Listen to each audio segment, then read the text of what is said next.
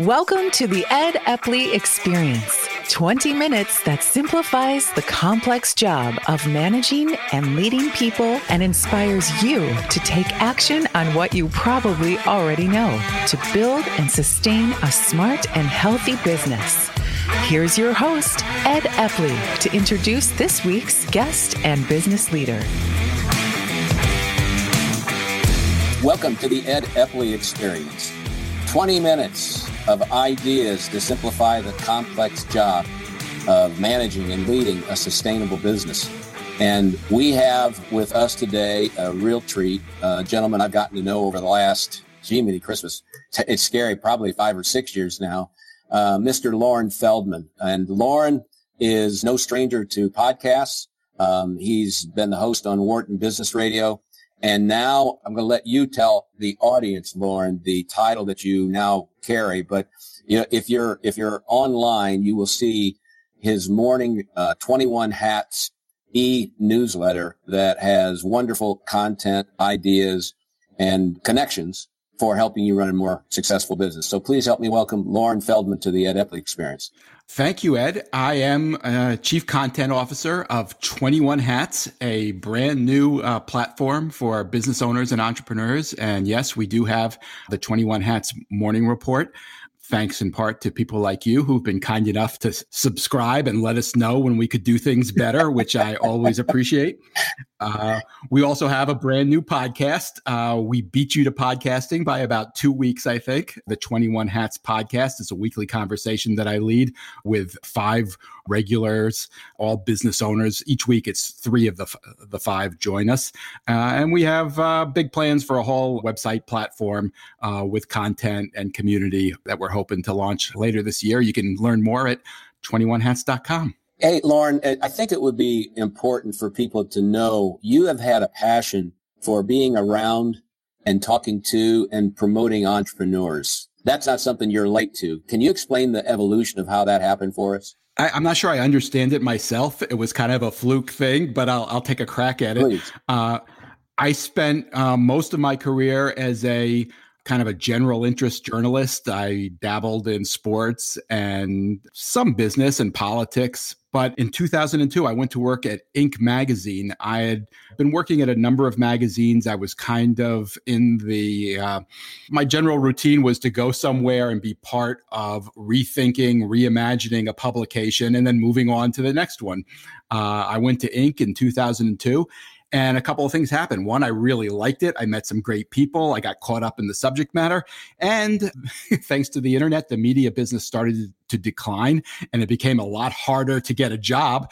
Uh, so I was kind of stuck there whether I liked it or not. Luckily for me, I did like it. And um, ever since then, I've developed this unexpected uh, specialty in covering business ownership and entrepreneurship. I think it's safe to say that you were intrigued, and I'm going to use that word, my, mine, not yours, but intrigued by entrepreneurs before entrepreneurship was cool. I, I, I think I think you you recognize these people are a little bit different. I, I, there's some truth to that. I think um, you know I, I certainly recognized it before a lot of my colleagues did. Yeah. You know, I was like a lot of business journalists. We tend to get caught up in you know the big stories about a company that shoots the moon and you know seems to do everything right and, and you know changes the world and makes a fortune for a bunch of people. And, you know, it's easy to fall. Th- those stories are interesting. They're intriguing. There's good stuff there. But that's not the experience that most entrepreneurs or business owners have. And I really got interested in this area when I found that out, when I realized that there was this whole side of entrepreneurship that wasn't getting the attention it deserved. You just made me think of a, this is a supposition on my part, and it's probably flawed and faulty and will probably get a lot of kickback from folks who might hear me say it if I say it again. I'm almost of the opinion that people in tech, a lot of those people, especially Silicon Valley kinds of folks, are not the kinds of entrepreneurs that you and I tend to think of. Or to focus on. Yeah, I, I, I agree with that. I think, you know, for me, part of the reason for that is it's just trying to go where the market has room. Uh, so there's lots of coverage for companies in Silicon Valley, and yeah. for me, that was all. That was enough reason to look elsewhere. Um, but I also find you know, people in Silicon Valley, people in Wall Street, a lot of journalists think that's what risk is all about and that yeah. they're you know taking big risks and to some extent they're taking risks but they're taking risks with other people's money yeah and that's very different yeah, yeah. and when i figured out something that you know you've known uh, forever that you know it's it's it's common for a business owner to take out a loan and have to use his or her home as collateral um, that's taking a risk. And, you know, when I realized that that's what it took to get a business off the ground, that made me think, you know, th- this is where I wanted to focus. I'll go so far as to say that the majority of entrepreneurs that I know, when they start the business, there is no end game. It is all about starting the business and, and sometimes much to their detriment, they don't have an end game in mind. Whereas a lot of these other tech startups that we think about with Silicon Valley, it's a very finite. We're getting this in and we have this plan to get out and, you know, uh, at some kind of multiple, but that's in three to five years. And, and they're into a different kind of entrepreneurship than the vast majority of, of small business owners. That's absolutely right. I, I actually have a friend who has a business in Silicon Valley that he went to Stanford. He has lots of friends who've gone the venture capital route, but he chose, he wanted to be his own boss. Yeah. He built his own company with his own money. Yeah. And it's now a hundred million dollar company plus. Uh, but he still, all his friends are saying to him, you know, why haven't you sold that thing yet? What, do you know, why don't you do something r- real now? And he, he's built this great business that he loves working in and wants to keep growing. And they think he's nuts. All right. So we, we agree that these entrepreneurs that we both have affection for, the, they're not like most other people. and so there's good news to that and there's bad news to that. And my guess is you've been around enough of us now, and I include myself in that group. Uh, what's the downside for us, do you think? Because we are these different people, see risk differently, and probably look at the world for the most part through some different lenses than the average person. Do you, do you think of any? Yeah, I think the one that seems foremost to me is I think to get a business off the ground, you have to be really independent minded and even stubborn. Uh, you have to proceed even when lots of people are telling you you're nuts. It's not going to work. Right. Don't do right. this. Why are you wasting your education or your money or or whatever or your time, if nothing else? Um, and you, you have to keep going. And people who are successful doing this do keep going and they do build a business. But at a certain point, they reach the limits of you know what they know um, and they have to start taking advice. But they're you know how do you know when that moment is? You've you've succeeded by going your own path and uh, not listening to to people who are telling you you're doing it wrong at some point you're going to do something wrong and you're going to have to start listening to other people. How do you know when that time has arrived? I think that's a real issue for a lot of people. You know it occurs to me and i'm thinking of a number of my clients right now as we have this conversation not all of whom are the you know quote uh, traditional entrepreneur end quote because they didn't start the business but they're operating it and it's a closely held business and uh, they may be an owner now but they didn't start it. So the, the what you're making me think of though is that that whole premise of knowing when you're not the right person uh, to either continue to lead the business or when you need other advice or talent around you beyond what you have. That's a real dilemma for anybody, regardless of whether they started the business or not. And I, I suspect uh, in your journalistic career, you've you've been a witness to a lot of either successes or terrible failures when somebody didn't have the self awareness to know that. Th- that's true of people we've covered. That's also true of the companies and publications where I've been employed oh, oh, I, I want to ask them questions, but I'm not going to. I'm not going to put you in that position. ask me anything, Ed. well, That's what I'm uh, here without for. naming names, uh, what was the what was the worst time that you saw that where someone simply had the, the lack of self awareness that it just it just it really caused them to be uh, either less successful than they would have been, or maybe even cause them to become unsuccessful? You know, I, th- I would say two things. One, the, the real common thread at most of the places where I've worked, especially the business publications, is we love to tell other people how to run their businesses. we, oh, yeah. we got, you know, pages and pages and pages of advice. Right. Do we ever follow that advice ourselves? I would argue it's very, very rare. I have, you know, I've worked at it quite a few places. Yeah. I haven't seen it very often. Uh, the other example I would give, perhaps more along the lines of what you were asking for, is I did work for a magazine that was family owned at one point and it was run by uh, kind of a, a, father and son tag team.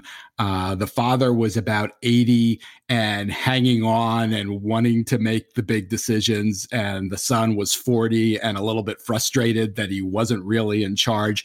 They had very different instincts as point person who reported directly to them, it was very hard because they would pull when when I had when they had me one on one, they would pull me in different directions. Oh, yeah. When they were in the same room, they would pretend that they agreed on everything, and it left me, you know, I, I couldn't say, yeah, but he told me to to do this.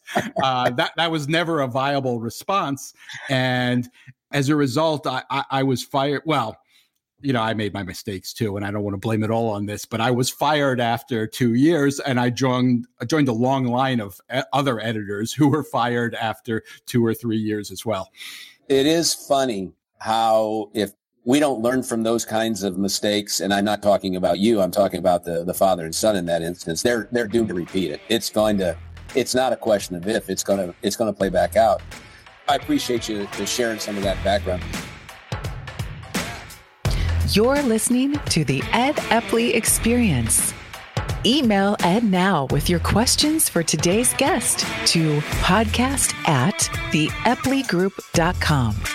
In his book, Let's Be Clear Six Disciplines of Focused Management Pros, author Ed Epley breaks down key practices of professional management, how to implement them, and why it matters. Purchase your copy on Amazon.com today. Develop your competitive edge for the future while building a sustainable and thriving business.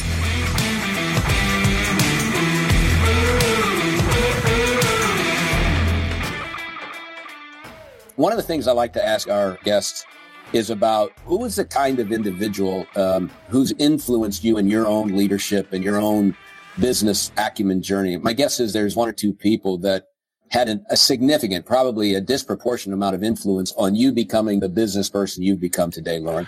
You know, I could probably give you 10 or 20 if you yeah. gave me the time.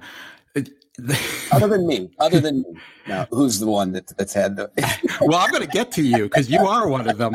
Uh, the the first one I think of, uh, who really started to open my eyes. Um, you know, again, it's this thing. I, as a journalist, you're looking for the big story. You want to get on the cover of the magazine, and you know, your instinct is that's finding the next Uber, not figuring out why a you know mid-sized business in some mid-sized market has turned things around and is now succeeding right. where they you know weren't before although that to me can be a much more interesting story i had my eyes opened at a focus group we did when I was at Inc. magazine. We were asking business owners, uh, probably had a table of about 12 people. We're going around the room.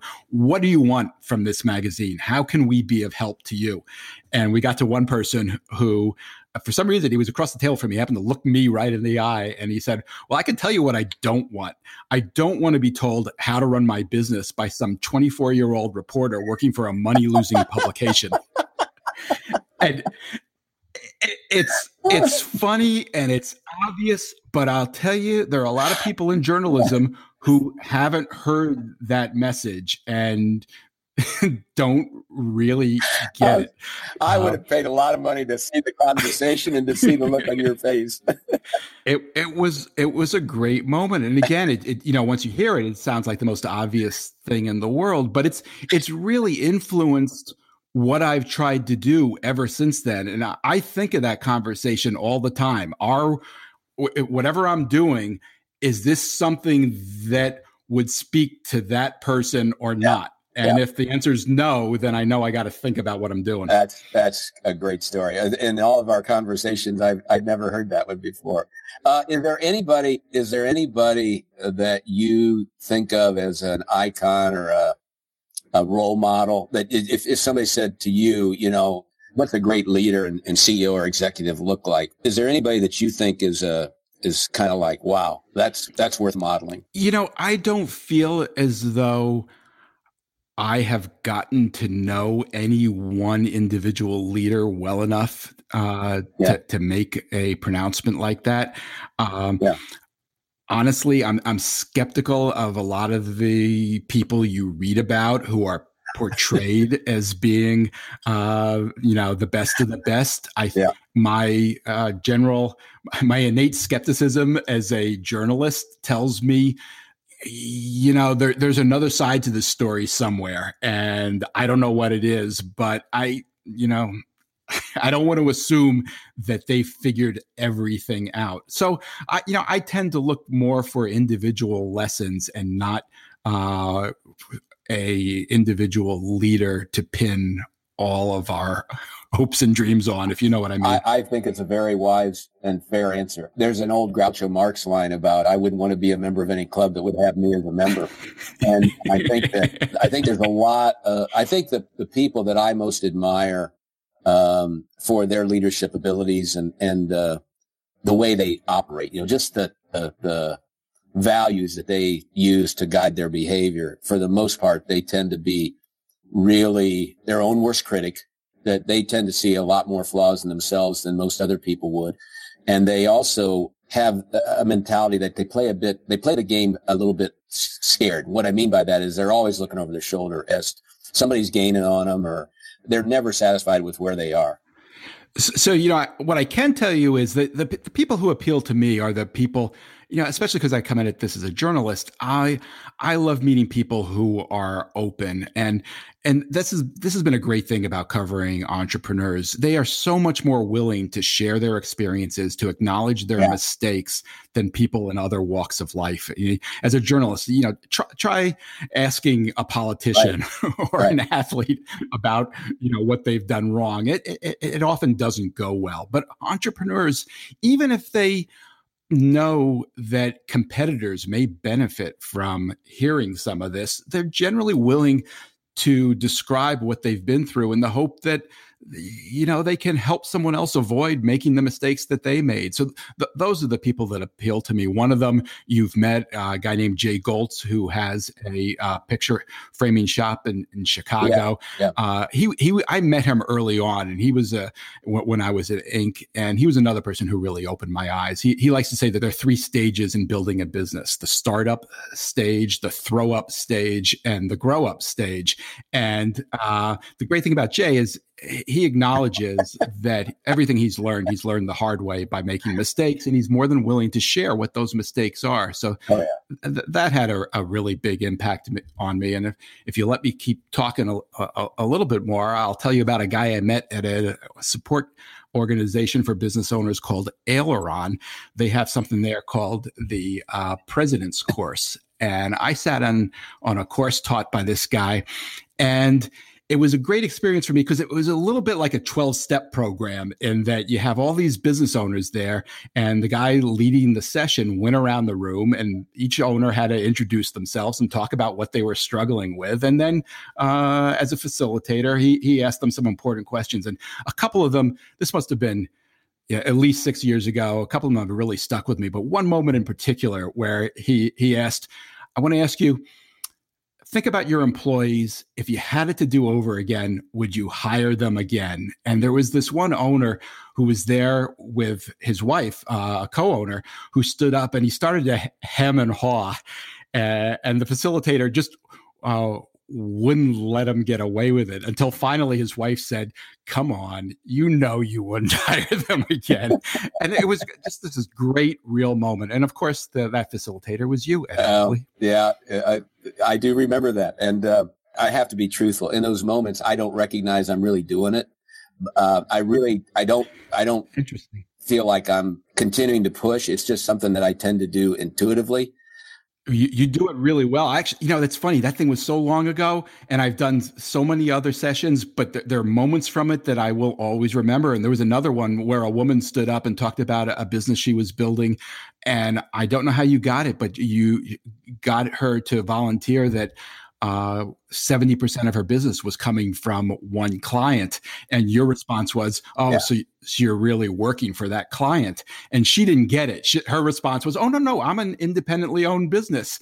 And you said, no, you're, you're working for your client. And what was so interesting, eventually she got it, of course. But then as you kept going around the room, we got to someone else who had been down the same road and and lost that client and was now trying to regroup having lost 70 or 80% of his business. Yeah and, and i actually uh, met with that gentleman that you're you're thinking of. I met with him about 18 months after that took place and he had essentially had to rebuild his business uh, because that that one client was so disproportionately important to them.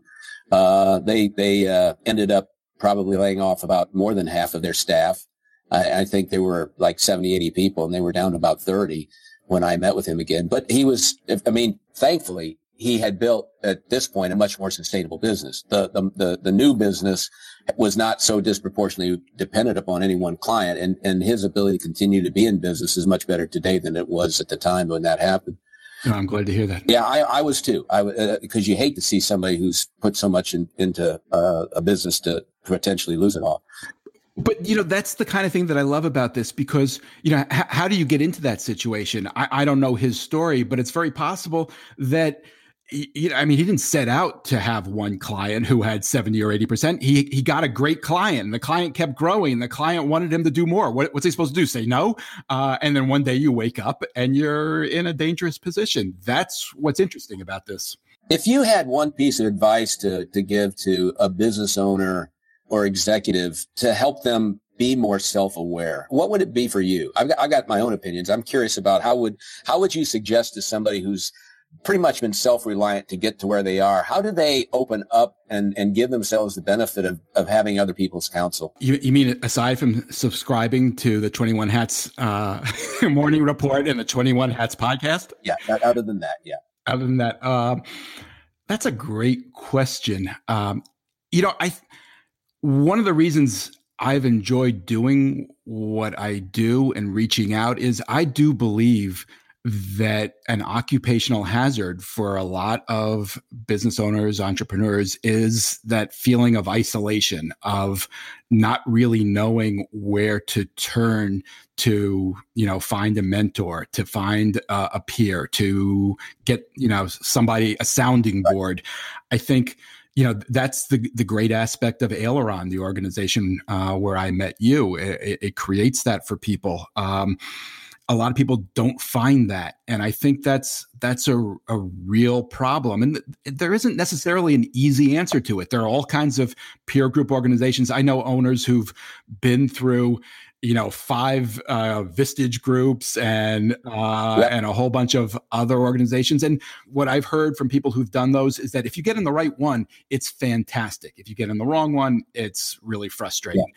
And I, I don't know what the answer to that is, except uh, I guess my only advice is it's really important, and it's really important to keep trying to look, you know, to try to find your tribe wherever that may be. Yeah, I, I am with you. I think the Vistages. I think the uh, the peer groups are always a, a, a, good window to learning some things and, and being exposed to some things that, that about yourself that you need to know. I, I've really come to the conclusion that the board of advisors is a, a really powerful tool that has multiple facets to it that uh, help the business be better. But I think the number one thing it does overall is it makes the owner or the CEO or the president who has this board of advisors be much more open to the premise of they have something to learn and they intuitively at a minimum and most of them uh, other than that i mean consciously know they have something to learn but it's having that new idea come from somebody they respect somebody that, that they think is worthy of giving them that advice and exactly. i think the i think the teacher is so important for that that business owner ceo president and and most of us are pretty harsh critics not unlike that gentleman that talked to you when you were 24 who said, you know, I'm not going to learn something from you. And even though you might have had a great idea to help, it, he was not ready to hear it from somebody that looked and, you know, was your age and, and clearly didn't have that much experience. So I'm really, the longer I'm around it, the more I believe boards of advisors are hypercritical. Um, I I agree, and you know, I'm just I'm amazed at how successful people are without finding that soundboard. Uh, it's amazing how far some people get before they they do find a place where they can go. And you know, I've even seen it. You know, we've we've just started this this podcast. We did one on pricing, which I think is so important and doesn't yep. get discussed enough. And I I started the conversation with three business owners by asking them when was the last time you raised prices. And there's a, a very smart woman on the podcast who uh, has a chain of hair salons, and her answer was. Um, never actually. And how long have you been in business? Uh, seven years. Oh and, my! You know, eh, somebody like that who, who had she i mean she's this is a very smart woman who's going to be very successful i'm convinced had she been in some sort of group had she been talking to people i think she would have figured that out sooner oh yeah. Yes. End of, end of comment. Absolutely. Um, loren we're running up uh, against our time window. I want to give you a chance to tell people about what you're trying to make happen. I didn't i didn't really do enough about 21 hats Oh yes, you did. I, have I've gotten a couple of shameless plugs in there on my own. You, you don't have to apologize to me. but but I want to I want to give you one more time because I think it's so important to the entrepreneurial community and the business community in general, especially small business. So this is a platform that you're really trying to create a a location, multiple times and places and ways to access it. So give us one more pass at, at what 21 Hats is all about. Uh, well, as I said, we, we started, we have this daily newsletter at the moment it's mostly aggregation. We're finding the stories on the on the web that we think are most important to somebody running a business today. Uh, and we try to you know we put it in one place. So you have one stop to go where you can find if, if somebody's done something really smart about hiring or marketing uh, if somebody's had a great experience you know doing some kind of instagram ad uh, here's where you can find something like that. And you know we think that's pretty useful. The podcast you know we were just talking about it's it's the idea it's for for people people you know a lot of people can't afford uh, whatever it costs to join a vistage group. Right. We're we're having a starting a conversation. We do this weekly. To some extent we, we think of it as being a little bit like the view for business owners. Every week we sit down and uh, compare notes and to some extent it's about the challenges that these owners face in their own businesses. But we also cover you know, big issue topics. So I think the, the most common complaint I hear uh, over the last six months, uh, real more than that, 18 months maybe, is I can't find good people. I don't know how to hire a- anymore. I, I, can't afford to pay uh, what it seems to take. W- what do I do? Uh, we talk about that a lot. So uh, that's how far we've gotten so far. We have uh, high hopes of launching a, an actual website later this year where we'll publish a lot of stories that will address these kinds of issues. But more importantly, remembering that guy who made fun of the 24 year old reporter in the in the focus group, it's it's going to be a community. It's we're not going to be lecturing. We're not just going to be throwing information at people. We're trying to start a conversation, let people talk to each other that they can learn from their peers. Loren Feldman's been our guest, and I would I would also tell you that he is a resource. He's not he's not simply uh, somebody who puts content out. If you want to strike up a dialogue, you can reach out to him, email him, and he's the kind of guy who takes a genuine interest in people who are thirsting for knowledge and wanting to uh, further the entrepreneurial success stories that we have here in the United States and elsewhere. So, Loren, thank you so much for taking time to join us. I want people to know about you. I want you, uh, them to know about 21 Hats because you've been instrumental in, in helping me become what I've become. And, and, I'm thankful that other people have now have a chance to do so as well. Thank you. Well, that's very nice of you to say. This has been an honor for me and also fun because I usually ask the questions. It's uh, an interesting experience to have to try to answer them. Thank you for giving me this opportunity. You're welcome. And uh, we will do this again, and we're going to be more targeted in our next conversation. I'm going to come up with a particular topic and say we're going to stay on, on that particular topic. Good to be with you as always. Thank you, sir. Thank you for listening to the Ed Epley Experience. For more information on building a more sustainable, smarter, and healthier business, visit www.theepleygroup.com for resources, tips, and Ed's latest blogs. That's the Epley, E P P L E Y group.com. Plus, take a free assessment at theepleygroup.com slash assessment to find out how you measure up as a highly skilled and accomplished manager and where to focus on improving your skills.